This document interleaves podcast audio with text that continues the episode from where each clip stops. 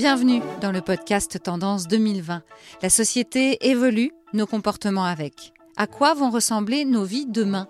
Qu'avons-nous appris de ces derniers mois de crise? M6 vous invite à la réflexion.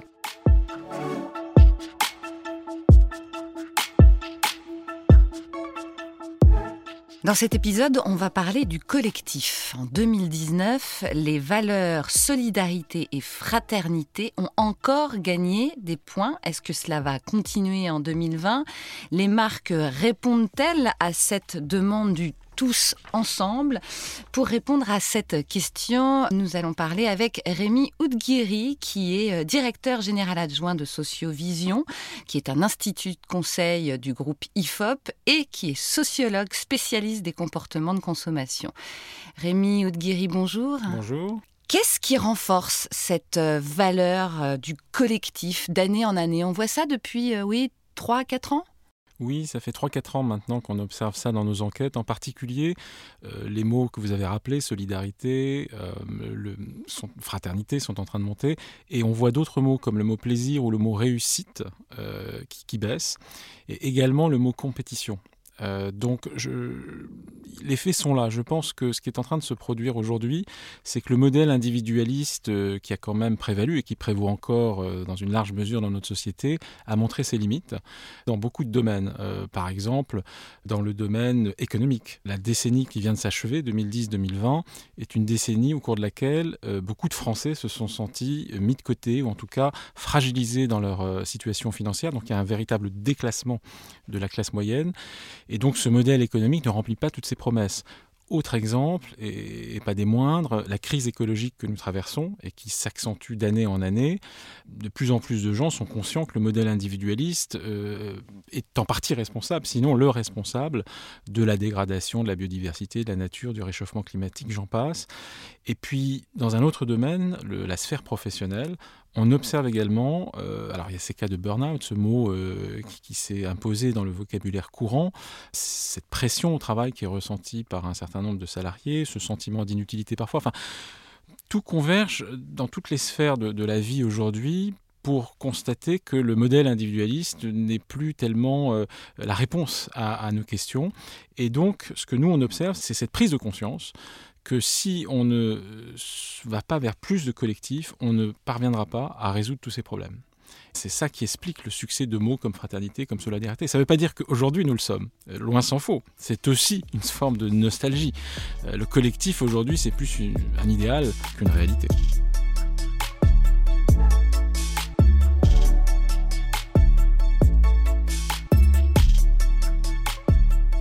Dans mon introduction, je parlais des marques. Quels sont justement les, nouveaux enjeux par rapport à cette idée de collectif pour les marques? Alors je pense que les marques avaient commencé euh, dès avant la crise sanitaire que, nous traversons euh, à parler beaucoup de collectifs, en particulier euh, le collectif écologique, l'importance de, respecter la nature, parce que respecter la nature, c'est respecter les équilibres, les grands équilibres, et que c'était une affaire collective, et chacun devait y prendre sa part, les individus bien évidemment, les, les pouvoirs publics également, mais les entreprises également. Donc les marques se sont engouffrées là-dedans. Je pense que la crise sanitaire a fait monter d'un cran les exigences. D'abord parce que les marques euh, ont montré un certain nombre de, gestes responsables. Euh, elles ont soutenu l'effort euh, de solidarité en, réorientant une partie de leur production pour fabriquer du gel, des masques, etc. Mhm. elles ont soutenu par des dons les soignants, les hôpitaux, la recherche. donc elles ont montré qu'elles jouaient leur part du jeu collectif. et donc ceci veut dire que euh, une fois que cette crise sanitaire sera euh, passée, j'espère, ça crée une attente et une exigence. Euh, tout ça ne va pas disparaître, enfin on va pas oublier ça. Au contraire, ça crée une exigence que les consommateurs vont, vont, vont avoir dans les années qui viennent. Donc je pense que la thématique de la marque responsable qui a émergé de façon très forte ces dernières années, elle, va marquer la décennie qui est en train de s'ouvrir. Et j'ai envie de dire que, un mal pour un bien, la crise sanitaire que nous traversons euh, va nous faire gagner plusieurs années de ce point de vue-là.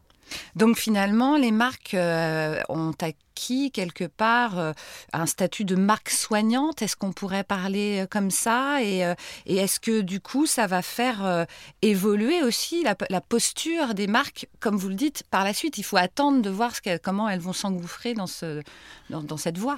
Alors, le, le, mot marque soignante me paraît très dépendant du contexte. C'est-à-dire qu'aujourd'hui, évidemment, la question du soin, euh, du personnel soignant, etc., est, la question numéro un. Euh, on parle aussi beaucoup de solidarité. Oui. Euh, il me semble que le mot qui va rester, qui, pour moi va marquer la décennie, c'est le mot responsabilité en réalité. Parce qu'en réalité, là, les, marques sont solidaires de, de l'effort collectif sur un sujet bien particulier.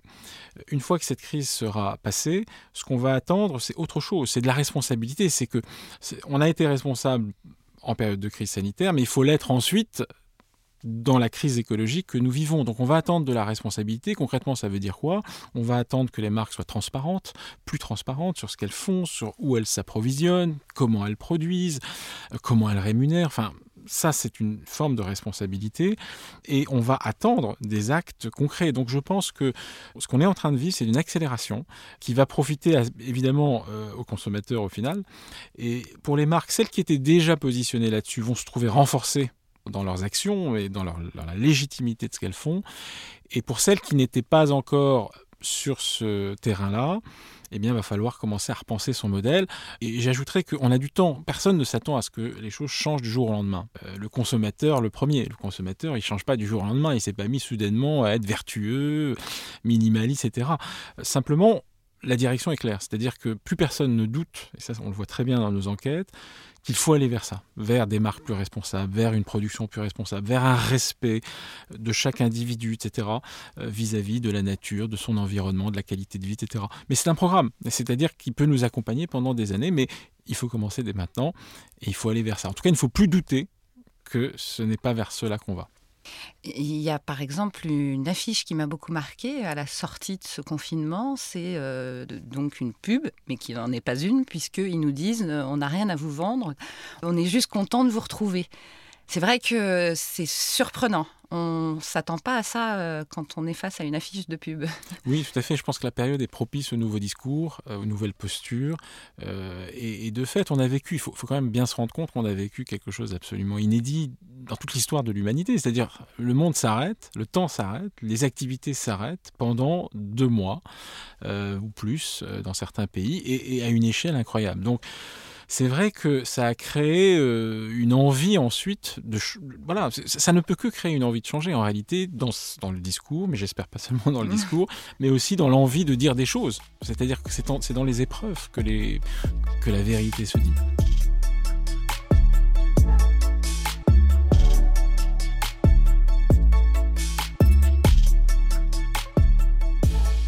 Donc, le confinement a, fait évoluer euh, ce, cet esprit de collectif. Mais c'est pas la seule chose à laquelle on doit s'attendre. Non, mais, mais vous avez raison, c'est important de dire, on a tous vécu la même chose, donc on a tous pris conscience de la même chose, on a tous agi de la même façon, enfin, à quelques rares exceptions près, c'est-à-dire qu'on a tous respecté le, confinement, euh, les, contraintes sanitaires, etc. Oui, c'est ça aussi le euh, paradoxe, c'est qu'on était tout seul chez nous, mais tous ensemble. Oui, tout à fait. Alors là, c'est très intéressant. Moi, j'appelle ça la revanche du virtuel. Pourquoi? Parce que juste avant la crise, et depuis quelques années, montait un discours anti-digital, anti-numérique, anti-virtuel. Alors pensez au livre de Michel Desmurger, La fabrique du crétin digital, qui alertait sur la base de, recherches très, très sérieuses sur le danger que les écrans euh, faisaient peser sur les enfants notamment. Pensez à un livre euh, qui a eu beaucoup de succès, euh, Seul ensemble, de la sociologue Sherry Turkle, un travail américain, qui expliquait que nous étions physiquement ensemble, mais en réalité virtuellement seuls, parce que pensez à la table où chacun était, mais en fait chacun dans son smartphone. Eh bien, on a assisté à un renversement de mmh. tendance, c'est-à-dire que pendant ce confinement, on était physiquement seuls mais collectivement, ensemble, virtuellement ensemble. Et ça, c'est le, je pense, une des, des, choses les plus euh, spectaculaires. C'est-à-dire que là encore, on a vécu une accélération, la dématérialisation, la, euh, dans tous les domaines, le mmh. commerce. On achète à distance, le drive, etc. Mais le travail, c'est une révolution incroyable dont on, dont on est à peine au début. Il va se passer énormément de choses, une réorganisation à venir des modes de vie. L'éducation, la classe à distance, euh, par exemple. Euh, qui marche bien. Qui marche plutôt bien, et en tout cas qui, a montré qu'elle pouvait euh, en tout cas se faire. et, et j'en passe, enfin je pourrais multiplier les exemples. La vie à distance, la vie... alors attention, une fois que j'ai dit ça, je ne pense pas que tout sera à distance parce qu'on est bien content aujourd'hui ah. de retrouver euh, le chemin euh, du bureau pour certains. Euh, l'apéro Zoom, je vais vous dire, même si c'est sympa, j'en ai un peu marre. Exactement. L'apéro Zoom, ça a, été, ça a été vécu avec beaucoup d'enthousiasme au début. Oui. Je pense avec beaucoup de lassitude à la fin. Ce que je veux dire, c'est que le contact humain reste clé dans nos sociétés. Et d'ailleurs, la distanciation sociale ne peut pas durer internellement, c'est totalement artificiel. donc voilà, simplement, ce qu'on est en train de vivre, c'est un rééquilibrage entre les deux, mondes, le monde digital et le monde euh, réel, pour l'appeler ainsi. Euh, et, donc, les ennemis du virtuel vont peut-être un peu réviser euh, leur tablette, je pense. Ce numérique, ce collectif, c'est quand même à la fois le choc et à la fois une tendance. Est-ce que ça va changer justement la notion de rapport à ce tous ensemble, à comment on vit ensemble? Parce que on le voit quand même, en tout cas c'est ce que je ressens à la sortie de ce confinement, l'individualisme est toujours là et bien là, surtout dans cette dichotomie de la société où il y a ceux pour, alors je vais vous dire, je sais pas moi, pour les masques et ceux contre. Mmh. Alors tout à fait, il y a, un collectif euh, qui a été créé par le confinement, cette conscience collective dont j'ai parlé, euh, mais évidemment, on ne change pas euh, l'être humain en deux mois. on ne change pas une société en deux mois. Et donc, effectivement, ce, qui risque de se passer à la sortie, enfin, ce qu'on va vivre dans les mois qui viennent, c'est le retour des, divisions. On l'a vu d'ailleurs, hein, au début du confinement, il y avait une grande, une grande unité. Et puis vers la fin, il y a commencé à avoir des, entre notamment les partisans de ceux qui voulaient rouvrir l'économie rapidement et ceux qui disaient attention. Euh, et, ça, c'est une ligne de clivage dont on l'a mesuré dans nos enquêtes. C'est quasiment la moitié du pays versus l'autre moitié. C'est ça. Euh, de même, euh, va se poser le problème de ceux qui vont avoir cette chance de profiter du télétravail dans les années qui viennent et donc de réorganiser leur vie, par exemple d'aller s'installer plus proche de la nature, qui est un grand rêve aujourd'hui dans notre société, et puis ceux qui euh, ne peuvent pas le faire. Donc vous voyez, ça c'est une division qui risque de, de s'exacerber. Oui, on sent les tensions. Hein, voilà, ces tensions. Et puis rappelez-vous, on, quitte, on quitte la France des Gilets jaunes et de la, des grèves contre la réforme des retraite. Je veux dire, tout ça n'a pas en deux mois disparu comme par enchantement. Au contraire, ça va revenir et, peut-être plus fort que, jamais dans les, dans, les mois, dans les mois qui viennent. Donc effectivement, cette unité, elle reste précieuse parce qu'on a encore besoin d'unité aujourd'hui. L'enjeu pour, euh, pour les responsables, c'est d'arriver à, à, faire perdurer, à incarner cette unité dans la durée. Mais les divisions sont là et il va falloir aussi faire avec.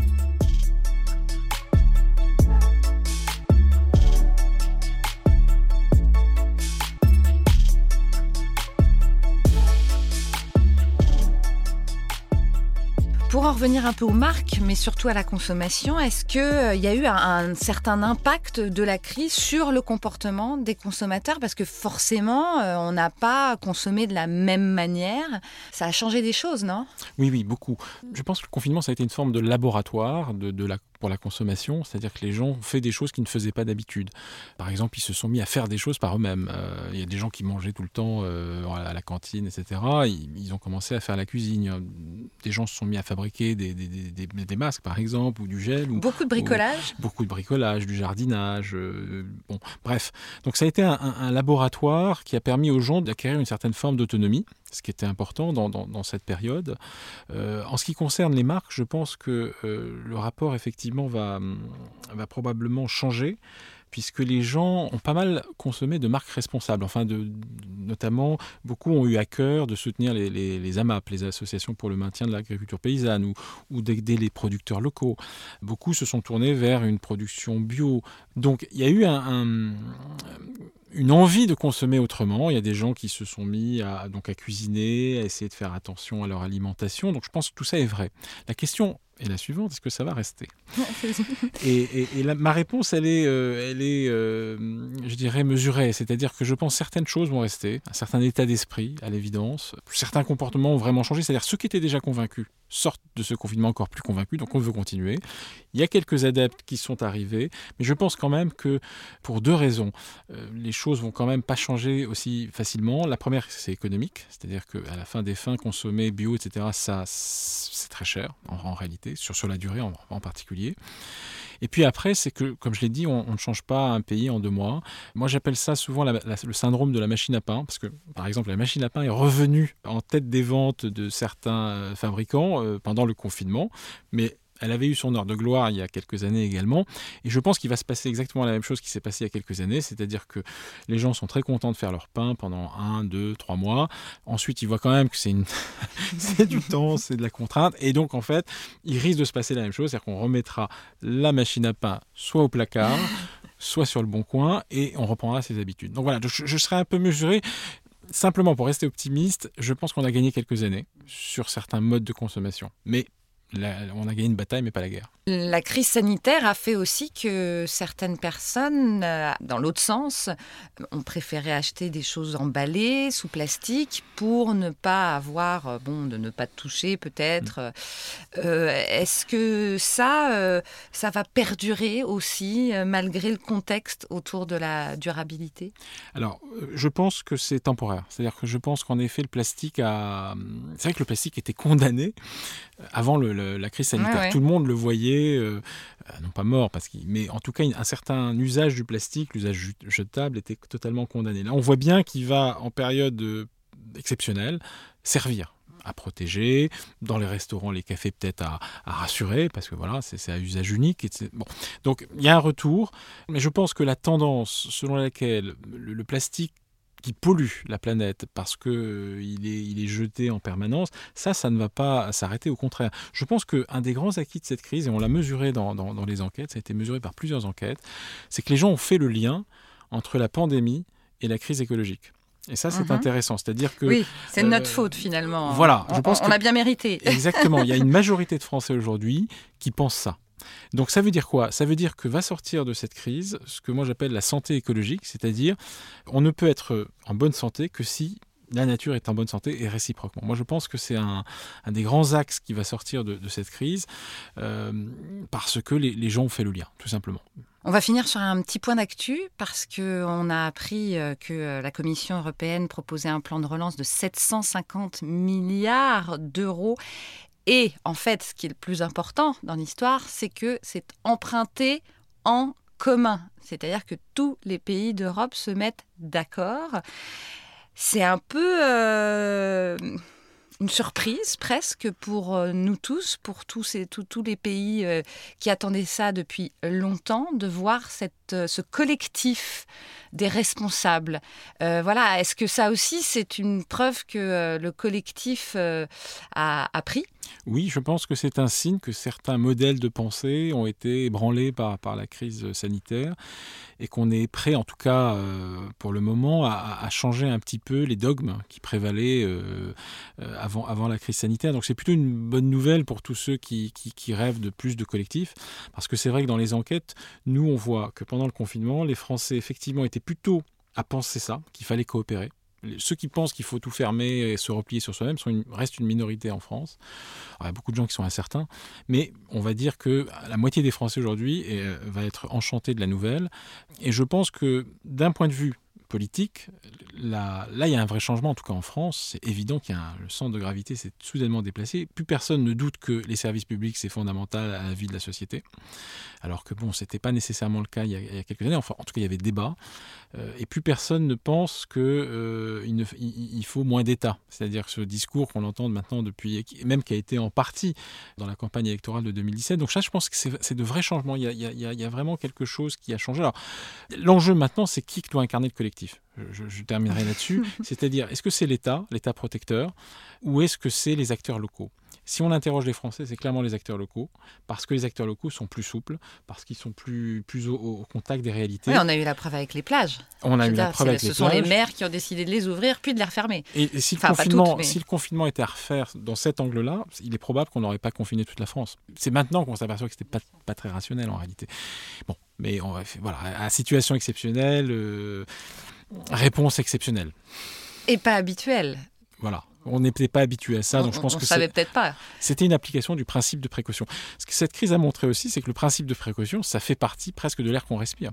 Notre société est habitée par ce principe-là. Rémi Oudguiri, merci beaucoup. Merci à vous. Je rappelle que vous êtes directeur général adjoint de Sociovision, un institut du conseil du groupe IFOP, et sociologue spécialiste des comportements de consommation.